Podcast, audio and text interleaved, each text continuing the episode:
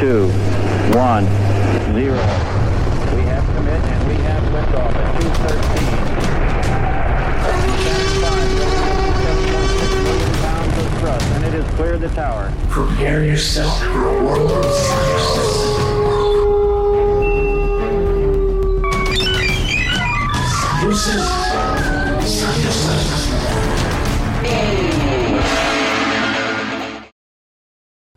Good morning, everybody. Conley here with the Science Nights in the Morning. Yeah, you heard that right. Plural nights. And I have Dr. Sean Bram all the way from Australia on the line with me. And also Dr. Thomas Schiller. What's up, everybody? How's it going? What's up? We're almost all assembled. I feel like we're just waiting on Honor Bond to get back. We're waiting on Honor Bond to get back from India. He's on the boat in another 3, 4, 5, 6 months, but he'll get here eventually. Yep, he will be here. So we have an interesting topic today. We're going to be talking about something that is part of all of us. What would that be? At one point, it's part of all of us. At one point. Yeah. Then it leaves us. And then what would that be? Today we're going to talk about shit. S-H-I-T. Yeah, okay. Actually, it's $#, !, another hashtag. Yeah. You know, the poop emoji is part of all of our lives, okay? Well, most people. Yeah, but it's very important to talk about. We need to talk about this. It doesn't get talked about enough after the third grade.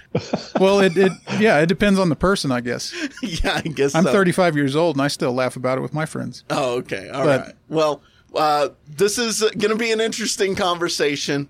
Now, hey, listen, our own bodily waste is very important to cultivate life, right? You put fertilizer on the ground. We got the dung beetles out there, like, you know, just rolling away. Yep. You know, that's their whole life's goal. So let's talk for the next 45 minutes about beep.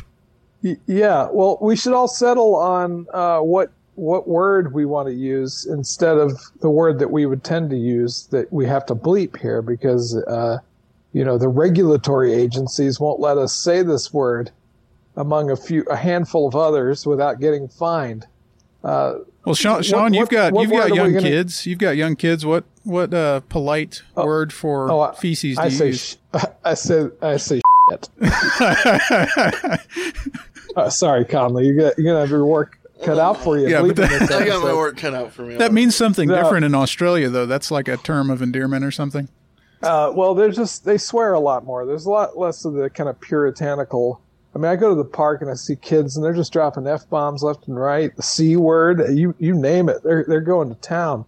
So people have just kind of a more kind of laid-back attitude about that sort of thing. There's like, you hear F-bombs on the radio, they're like national radio. Wow. Like their version of NPR has people dropping F-bombs left and right. And, you know, in the old days, there used to be nudity on television, so there's just way more laid back about all that stuff here. I think NPR would be a lot more interesting with some F-bombs. yeah, and there's nothing. It doesn't have like documentary programming. It's just like it's got like gangster rap and stuff like that will be on their national radio station. A perfectly valid substitute for the word that we can't say is turd. Don't you think? I like turd, that one. Yeah, I think that's hilarious. Turd. Yeah, how about I feel like droppings? How about we explore the entire spectrum? Let's go. We'll use a different word every time we reference. But here's the thing. The whole hot steamy pie. I use the word. Okay. I use the word turd in a manuscript I was working on, and the editor jumped all over it and said, if you like look at the origin of the word turd, it's an obscenity. It's supposed to be just as bad as the S word. And I don't find that to be the case. That's they wanted me to substitute feces.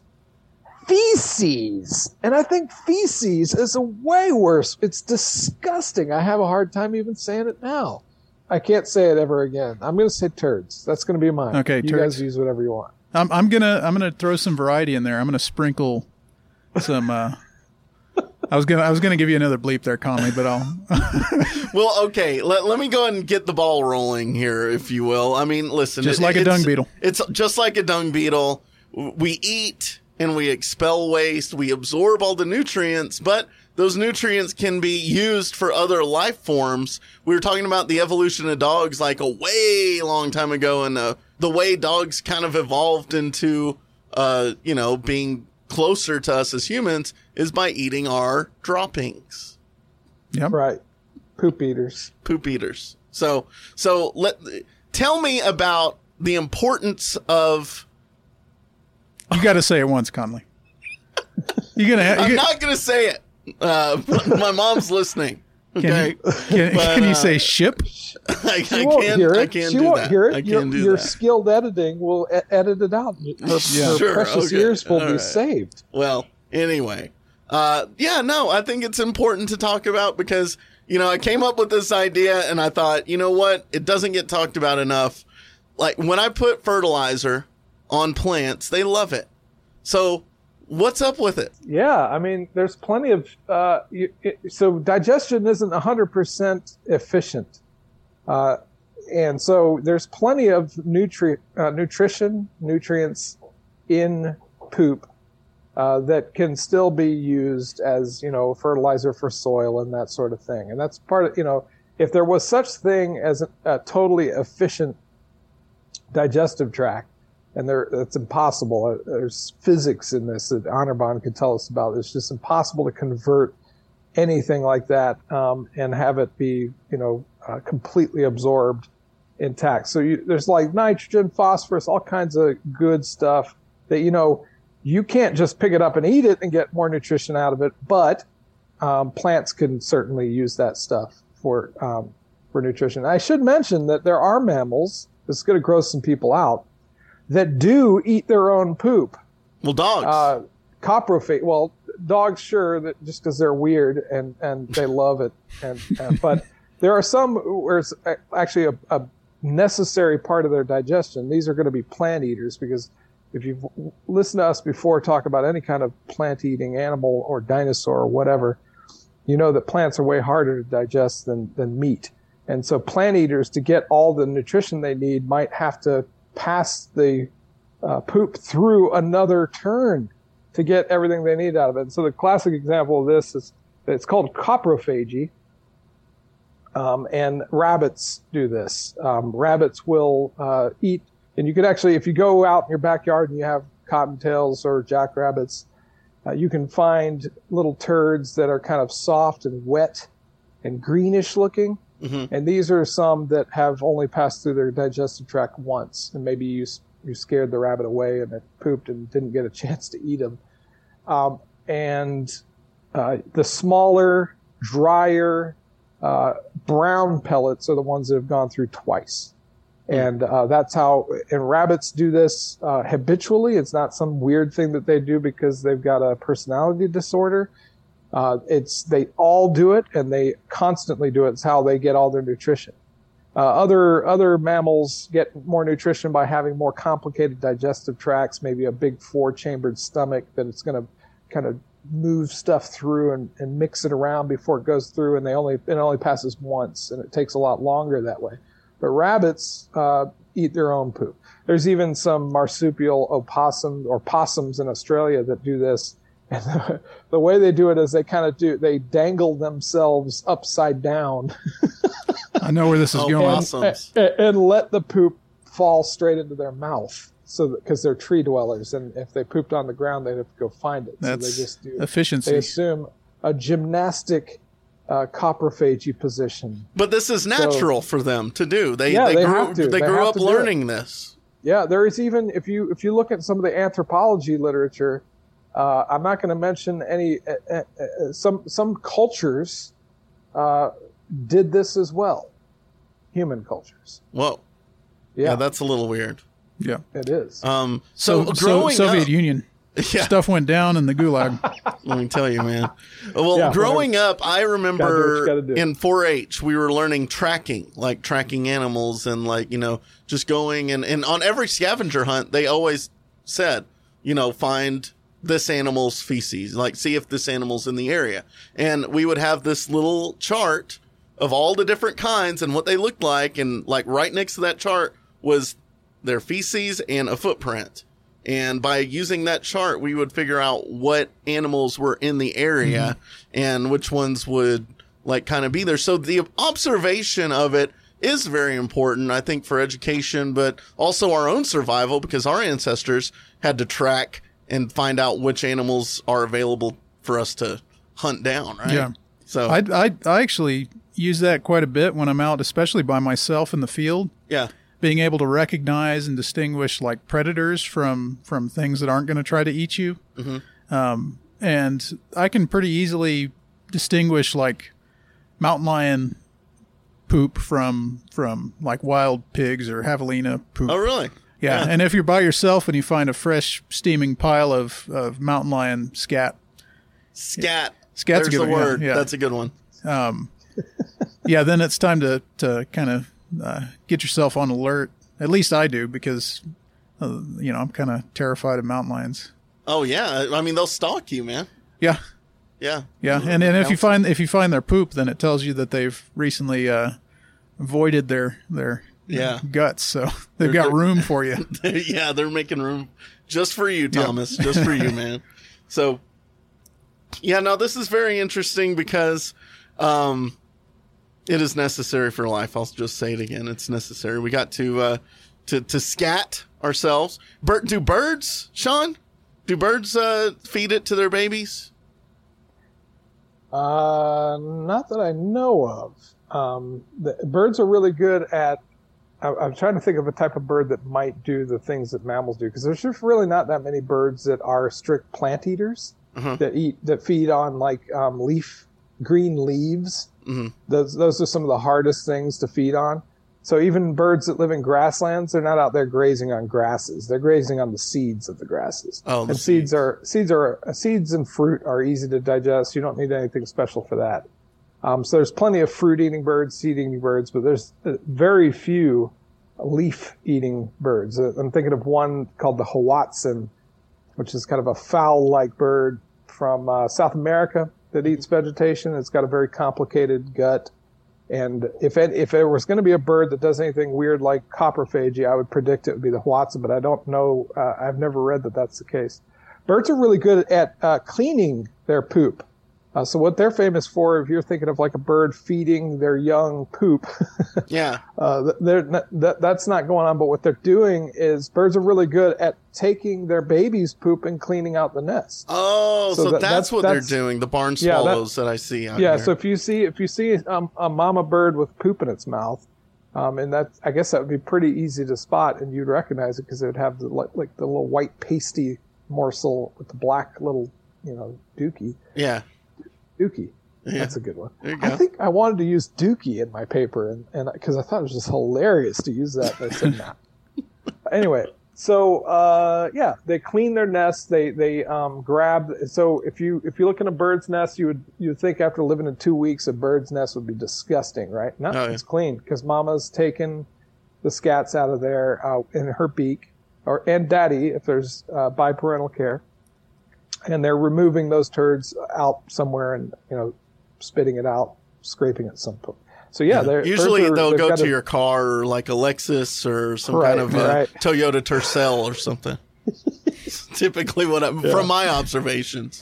Under a mulberry tree. That's where you'll get plenty of turds. Yeah. So that's a kind of an interesting point. And birds are, that's a distinctive behavior that they do that is pretty well known. And they're, including the eggshells, they'll take those away and get rid of them as well, because any of that stuff could attract potential predators and it can be kind of extra stinky. So they're really clean with their nests. Huh. Interesting. Okay. So are there any animals that, like right now, maybe even insects that require the presence of other animals' scat? Well, yeah, the one that you mentioned before is pretty spectacular, the dung beetle. And there's plenty more where that came from. There's kind of a whole, all kinds of flies and microorganisms. There's a whole kind of small sub-ecosystem that requires poop for its existence. Just like there's always stuff on standby to break down dead stuff. There's this decaying ecosystem specialized beetles, flies, all kinds of things that just spend their whole lives kind of scanning the horizon for turds and or bodies to invade. And there's certainly some, especially in places where there's a lot of poop. There's a really cool snake biologist who does talks on this. He just loves kind of weird ideas. This guy, Harry Green, mentions that what he learned from going to the African savanna is that poop is pristine, if you can follow that. So that we, you know, our concept of cleanliness as humans is a land of no poop, right? You wouldn't assume that, but man, where there's plenty of huge animals roaming around, there's always poop everywhere. Yeah, everywhere. Yeah, just loads. You go to a horse stable, and there, I mean, it's all over the place. Yeah. Think about what the Great Plains would have been like with those herds of millions of bison, plus millions of pronghorn, plus millions of elk, and the grizzlies and wolves following them around. It would have just been poop everywhere. And yeah, that's where you would expect to find lots of specialized poop eaters and poop breeders. So lots of flies, lots of beetles, and all kinds of things like that. So, but lots of verdant plants too, like flourishing plants. Sure. Things resprouting. There's all kinds of plants that sometimes require passage through a mammal or bird's gut to germinate. It needs to be primed. And so, yeah, plants rely on that stuff too. And it's a great, like, ready-made, perfect fertilizer bed for certain seeds. It's just awesome.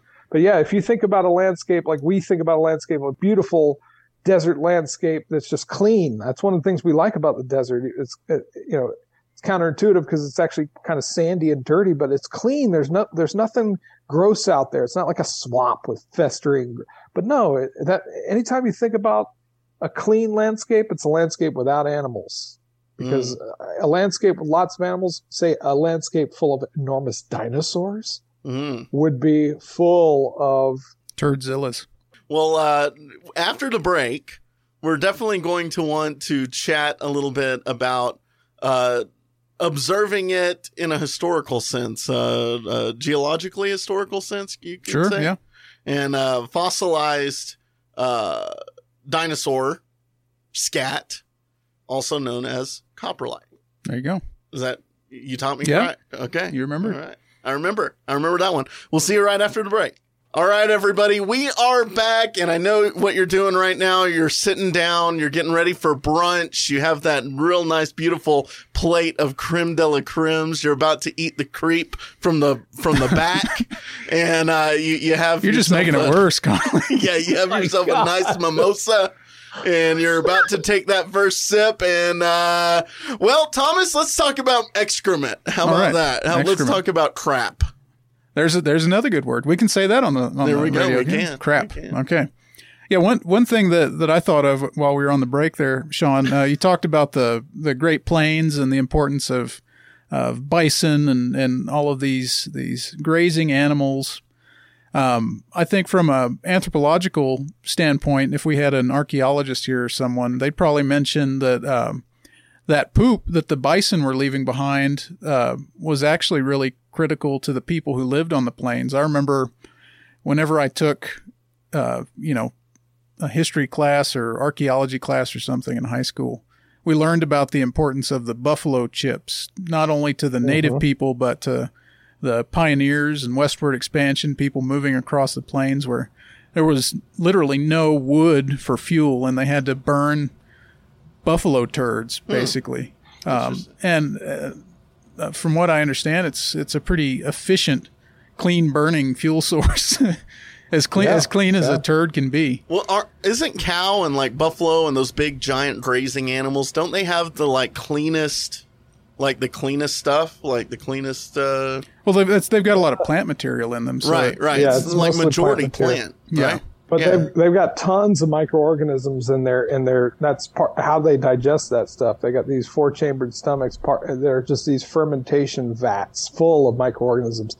Now, those microorganisms, like there's bacteria, there's protists, all kinds of stuff.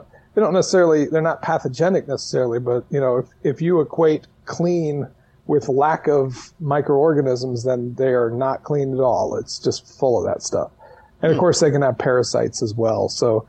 Yeah, but it is all plant material, and so if it comes out and it dries out, then you're just basically burning a bunch of kind of grass that's gone through a cow already, and so that's a pretty good fuel. Yeah, and we think of like grass and leaves as being kind of fragile things, but the material when it starts to break down is really, really, really tough, right? So, yeah. Am I remembering correctly? Cellulose. It's really hard to almost impossible to break down.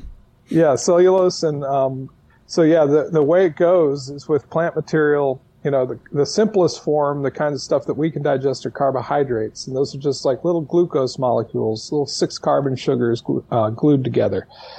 And then you can have starches where it's a bunch of glucose molecules in a chain. And we can break down starches too. We're capable of that. There are very few simple glucose molecules or starches available in any plant, just waiting for you to eat. The glucose, like the sugar molecules, maybe in nectar. So there you go. And starches, you know, maybe in some fruit. Then they package it even more densely. They package it into cellulose, which you said, and very few animals can digest cellulose. It usually requires microorganisms to tear it down. And that's where those microorganisms in your gut and cow's guts comes in. And then finally, plants can package cellulose even tighter into lignin, which is basically wood. And very few things can consume wood. Termites can do it, but they need microorganisms. And then grasses reinforce their tissue with silica, which, Thomas, you can tell us what that is, essentially. Yeah, glass. Yeah, right? it's glass. In that case, it's organic glass, microcrystalline quartz, basically one of the hardest natural substances to break down. Yeah, it just destroys their teeth, and that's why herbivores that eat grass need constantly replenishing, regrowing teeth. Mm-hmm. Is that the same stuff that you get whenever you buy a new piece of furniture, or buy a new electronic? You get that little package.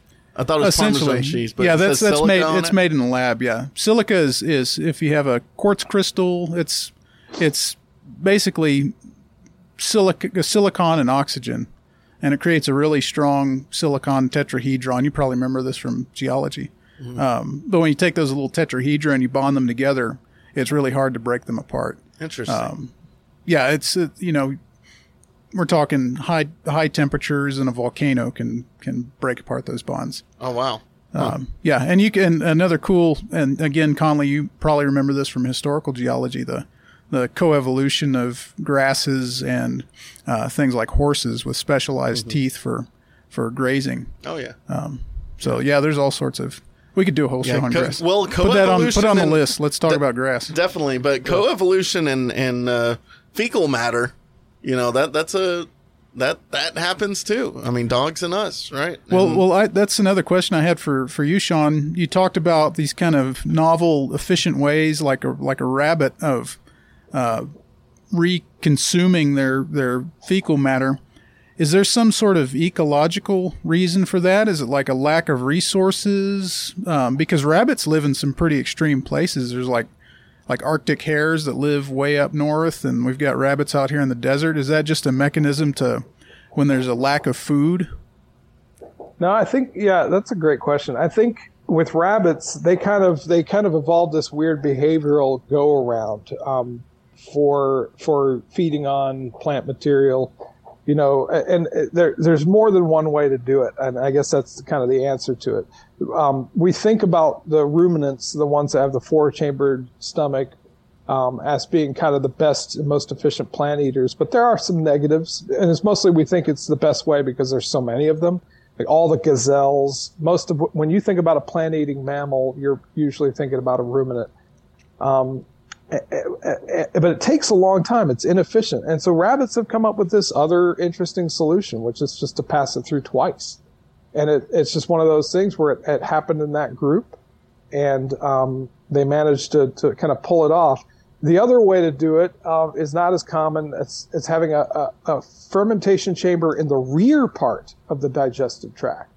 So in cows and things like that, it's in the front part, and it has to spend a lot of time up in the front before it passes through. And there are these other kinds of herbivores called hindgut fermenters, that have an enlarged intestine, like large intestine, cecum, that where the nutrition, you know, the plant material spends time in the back. And that's nowhere near as good as having it in the front, but it still works. It's just that if you're a hindgut fermenter, you have to consume a ton of material, mm-hmm. and eventually it works out. But you just have to eat a lot more than you would if you were a foregut fermenter. So horses, for example, are hindgut fermenters, and rhinoceroses and a few other things. And there's just not as many of those around as there are the foregut fermenters. So we're kind of tempted to conclude that the foregut fermenters are the best because they're right now the most dominant. So do they evolve based on their diet or based on their species? Because isn't a horse and a rhinoceros kind of, aren't they related? They're in the same group. Yeah, so there does definitely seem to be a kind of evolutionary history here that the group, you know, the perissodactyls, the odd-toed mammals mm-hmm. like horses and rhinos tend to be hindgut fermenters, and even-toed, the artiodactyls, even-toed mammals are usually foregut. Not all the artiodactyls are. Like, for example, pigs are an example of a artiodactyl that doesn't have a four-chambered stomach. Mm. So they don't eat as many of the plants. Mm-hmm. But there definitely seems to be kind of like this evolutionary kind of tendency here, the hindgut fermenters in one group. And maybe back in the early Cenozoic, they were kind of evened out. There were a lot more of the perissodactyls around, but it seems like over time, probably with the, I would suspect with the spread of grasslands, that artiodactyls kind of eventually more or less took over. And perissodactyls have kind of started to tend to go away. And the really cool thing within the marsupials in Australia, who've had their kind of own evolutionary history on their own, both types have evolved within the marsupial herbivores. And so we got foregut fermenters with four-chambered stomachs, and they're not the same four-chambered stomachs that the artiodactyls have, that the ruminants have. It works the same way, but they evolved it independently. And it turns out they're the most efficient in Australia too, because the kangaroos have that. And the kangaroos are by far the most successful Australian marsupials. Hmm. Yeah, that's really interesting because, I mean, Australia and I guess New Zealand are kind of test cases, right? Because they are so far removed from everything. Yeah. Do you think they've evolved quicker or slower or what?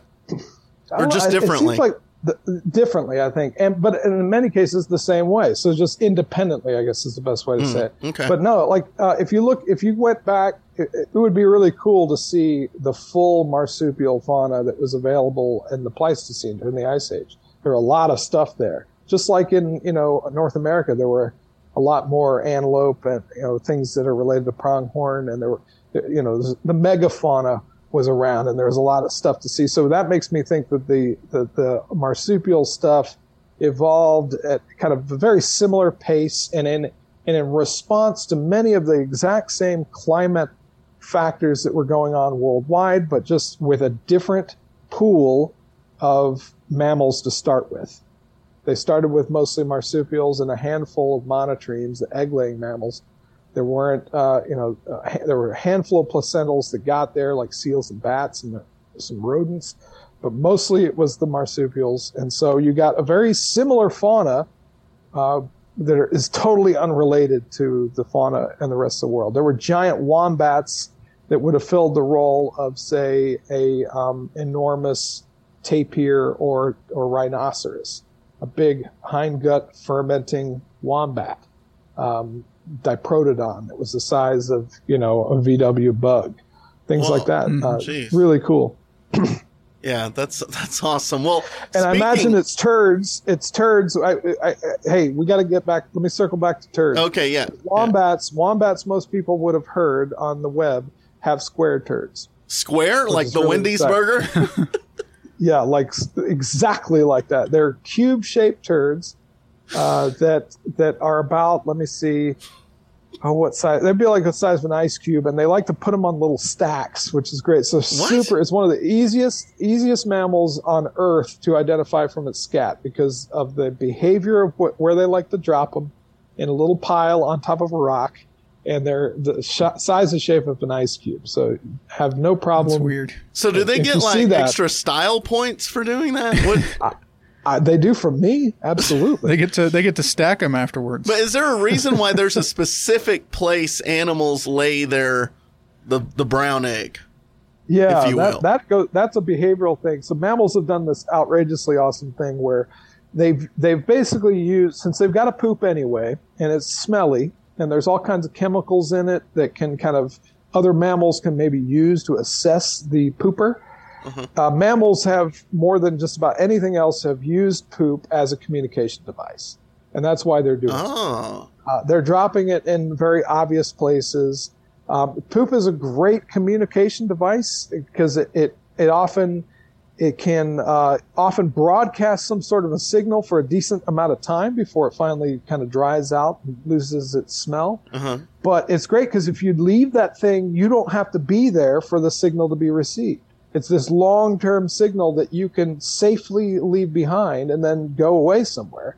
And then maybe your rival comes along in the next week, smells it, and you're long gone. You don't have to get in a fight with that animal, but you've delivered the message that this is your territory.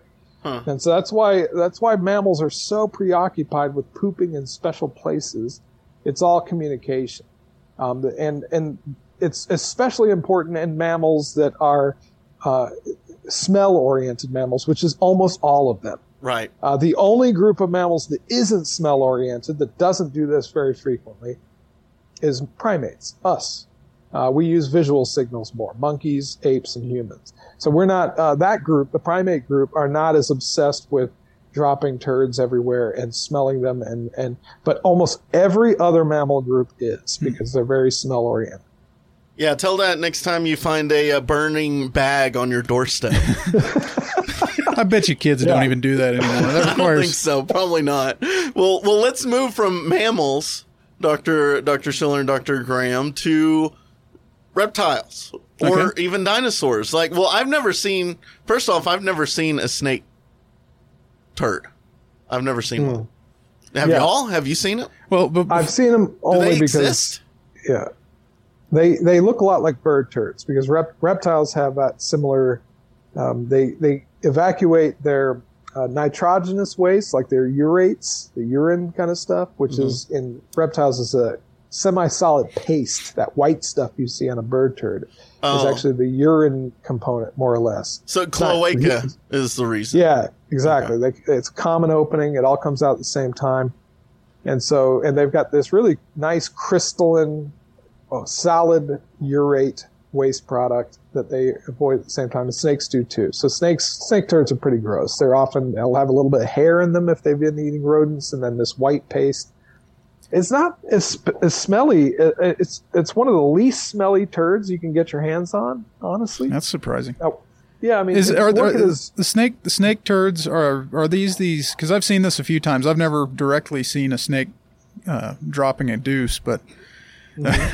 There's another turd term for you. There you go. Deuce. Occasionally walking around out in the desert, you see these kind of long white, almost smears on the surface. Is that probably snake droppings? Probably not. I'm thinking, that kind of crud is probably bird. I think it would be like an insect or something, leaving its. Yeah. It probably wouldn't be that big, I'm thinking, but so snakes, I think often I've never found a 100% certain snake poop in the wild. They probably do it when they're in their underground little chambers, and so you never see them. When you catch them, it's like they don't use it as defense mechanism or anything. They use their fangs. Well, no, they do. That snakes will poop all over you for sure. And really? They got scent glands down there that'll skunk you as well. They more or less work like a skunk. So, the snakes will poop. Yeah, snake. If you can tell, like I was a lonely kid growing up because I was always covered in snake musk, and that was my cologne when I was in elementary school and high school. So, and it often smells pretty awful. And so not enough to discourage me from studying snakes, but pretty awful. Huh, interesting. Well, talk about the dinosaur, the chamberlings. So let me begin with a little story here. So I've spent a lot of time out in Big Bend prospecting for dinosaur bones and fossils. And I've never found anything that I could verifiably say is a fossil piece of poop. I've had people show me things that they thought were fossil poop. But I've never found what we call a coprolite, fossilized dung, in Big Bend. The first time I encountered coprolites, fossil poop, actually out embedded in the rock, was actually up in the Panhandle in Triassic rocks. I was lucky enough to go out on a prospecting trip with a guy who was working in the Triassic rocks out there in the Panhandle. And we were looking for big terrestrial reptiles. And I came across this mound in these Triassic rocks, and it was full of like chalky white things. And chalky. Yeah. They really, really like rub off on your hand. Yeah. Yeah. Huh. And I could see that from a distance. So I walked up to it. The geologist brain was saying, oh, this has got to be a conglomerate or caliche or something. I'm going to go check it out anyway. And I walked over there, and sure as stuff, these little white things were all turds. They were all coprolites.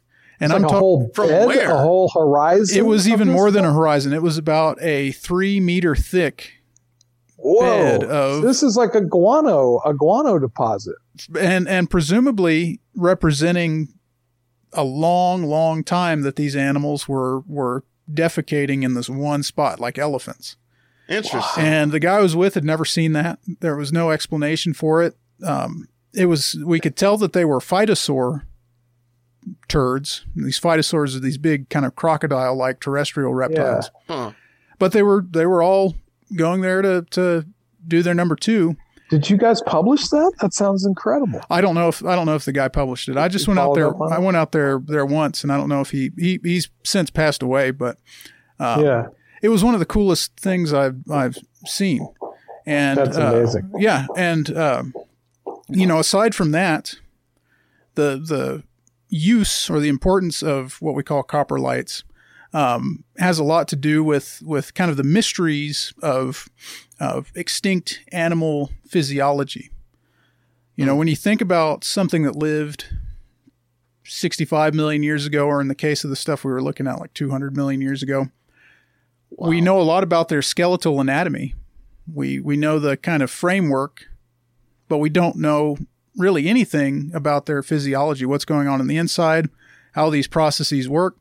And one of the only clues that we have in most cases, if we can find it, are coprolites, are their traces, right? Mm-hmm. So how would it be buried? How would it be preserved for that long, or get so rapidly buried? It's not like if it's over a long period of time, it seems like eventually some would wash out, or sure, yeah. But this is probably one of the most prolific places, specifically this one I'm talking about in the Triassic up in the Panhandle.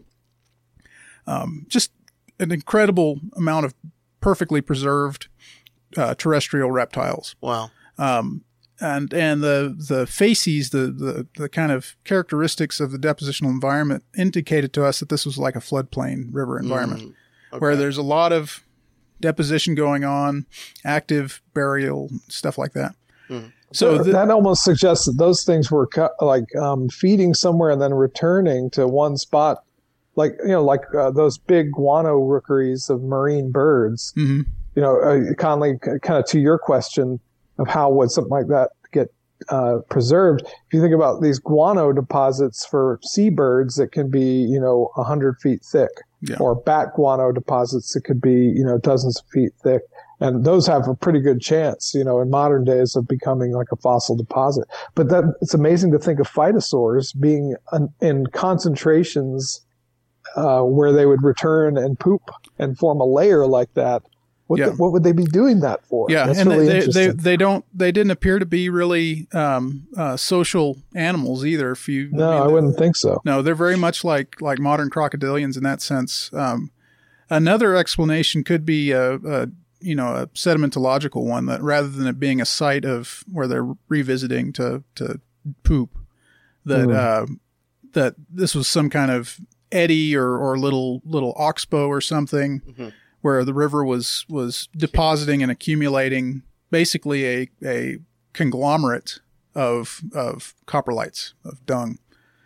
So it was an interesting question. I only got to see it for a day. I hope the guy at least made some notes of it or something, because it was on private land. I wasn't able to go back there again. But like I was saying, though, coprolites are really some of the only clues we have of physiology and behavior. Something that some biologists do, ecologists, is study the contents of poop to kind of determine what these different animals are eating. Yeah. Anthropologists, archaeologists do it, where they find paleo feces, not necessarily fossilized poop of ancient humans. You can basically look inside, and there's little pieces of bone, hair, plant material. Go ahead. I came across an archaeology paper where the whole paper was about one turd, one coprolite that they found. The big one, the 8-inch, one. I think I looked at that too. It was a single turd, but it was a very important finding, and it was very controversial. So that they found, basically, it was in the Four Corners in southwestern Colorado during the time of like the Mesa Verde people. And this house had been ransacked, and everyone in it had been killed. And there was evidence of cannibalism, ritual cannibalism. And to really make sure that they prove it, and because, this is very contentious, they found a turd, and they confirmed that the turd back the turd was basically where somebody had ate somebody else and then pooped on the floor. Oh my gosh. Wow. Yeah, it's crazy. I mean, it's really sinister. But this is the kind of thing that, like, what an amazing little piece of evidence, right? Because it would still be contentious, and it would still be, debatable, but they're like, no, they went in there, they kicked in the door, they killed everybody in the house, they burned it, and then somebody took a dump on the floor, and that's how we know that they ritually ate them. Yeah, the next time you think about complaining about your bad house guests, just think about that. I guess. Well, we're going to take another. Do that. Well, on that nice, light, bright, beautiful note, we're going to take a real quick commercial break. But yeah, before we left for the break, we were talking about fossil poop, coprolites, and Sean brought up an example of kind of a little bit more modern than what I'm used to studying, looking at the contents of a piece of ancient man doo-doo and finding some behavioral things about that individual, namely that he killed everyone in a house and ate them. But let's leave that story in the past where it belongs, and dive a little bit deeper into the past and continue talking about fossil poop, stuff that was buried and replaced by minerals. In particular, what I'm really interested in, dinosaur poop, big, monstrous dinosaur poop. I've never found it. I've never found any dinosaur poop. But when it is found, it's usually pretty informative, at least in the sense that we can determine what the animal was eating. Generally speaking, you can tell if that poop belonged to a carnivore or an herbivore. For obvious reasons, if you look inside of a carnivore turd, it's going to have bone fragments in it. And if you look at the inside of a herbivore turd, it's going to have little plant fragments in it.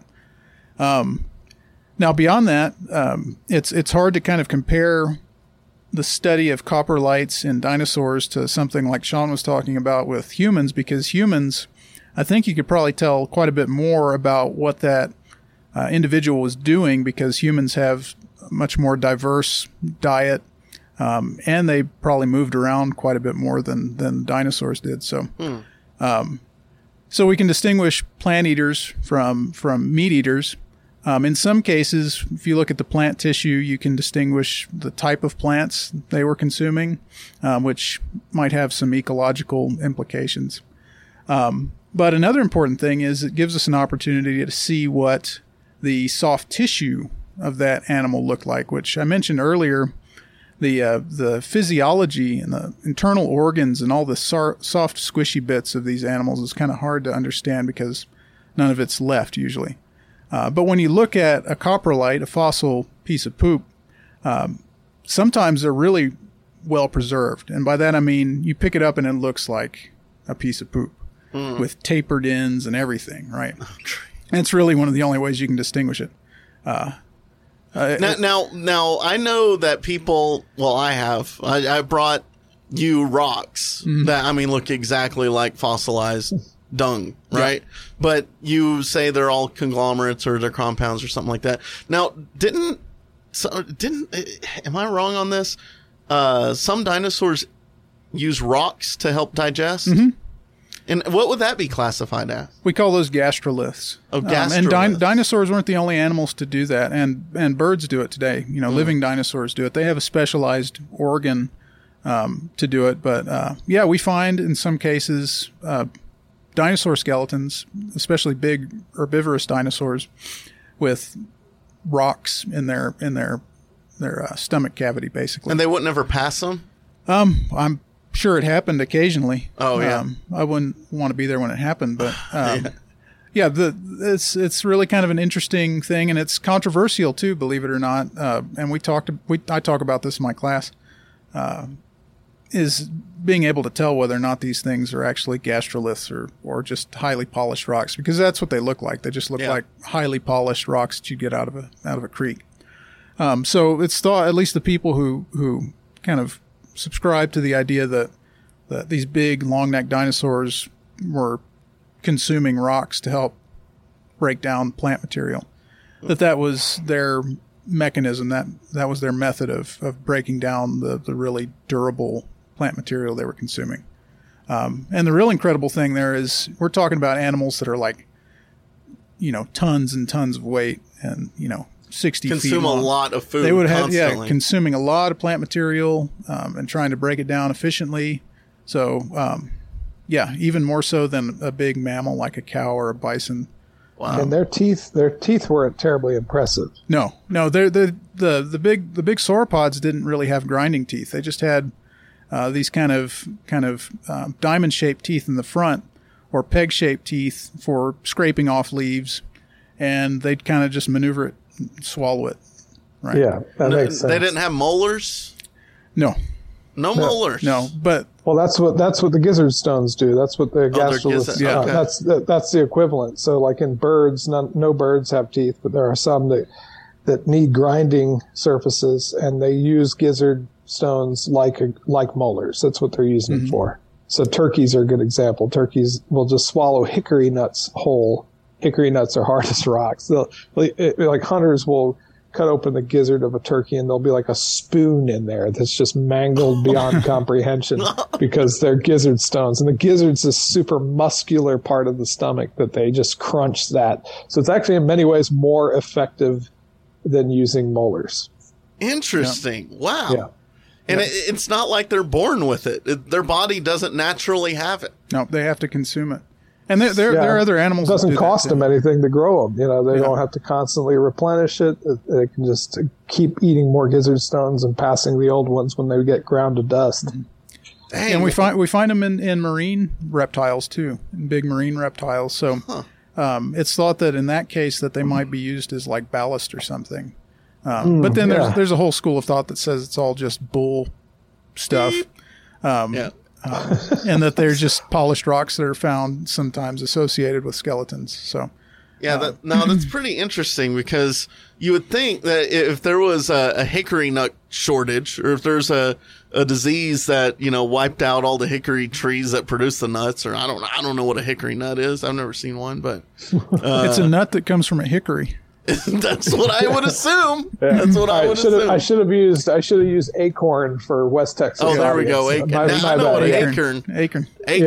An acorn. I know that one.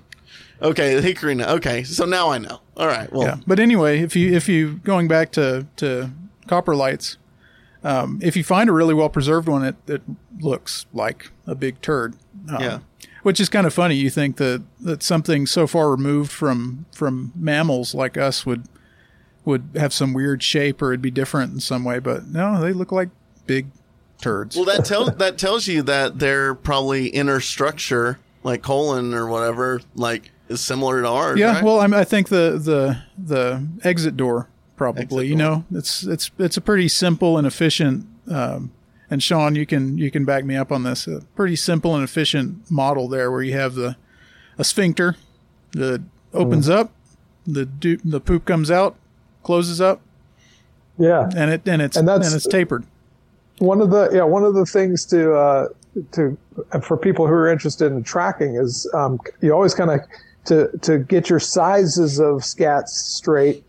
You kind of have to imagine the diameter of that poop door, and that's because a lot of people will like either under or overestimate the size of a scat. They'll see it like a coyote scat and go, "There's no way that could be a coyote. It's got to be a mountain lion because look at it's like." You know, 1.5 inches wide. And it's like, well, you know, imagine about the size of the back door of a coyote. And that's the size of the width of the turd should be, mm-hmm. And on, you know, so a bear, right. That's a pretty wide turd that they're going to have. It's going to be probably the widest one, you know, of any of the carnivores around here. So it's a good rule of thumb. Think about the diameter of the sphincter when you're doing your scatological tracking. I'd say it's a good rule of bum. Now, is there anything you'd like to put that icing on the cake, if you will, to wrap up? Let me talk about one weird coprolite before we put some icing on the cake. Yeah, sharks. Sharks. Yeah. Look up shark coprolites or shark turds. Like prehistoric shark? Yeah. Or modern shark turds. Modern sharks too, yep. Yeah. Oh, really? What's it is the weirdest. It's even weirder than a cube, than a wombat turd. Yeah, it is. It's the best example of where a turd can tell you about the internal anatomy. There you go, yeah. They've got this corkscrew intestine that increases the time that a turd will spend time in the intestine to get more nutrition out. So they've got this spiral valved intestine. Yeah. And so the turd comes out as a little corkscrew.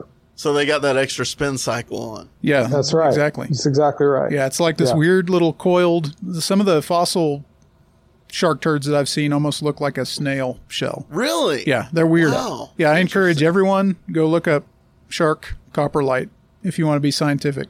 Or all shark right. Shark poop. Safe search filter off. Yeah. Okay. All right.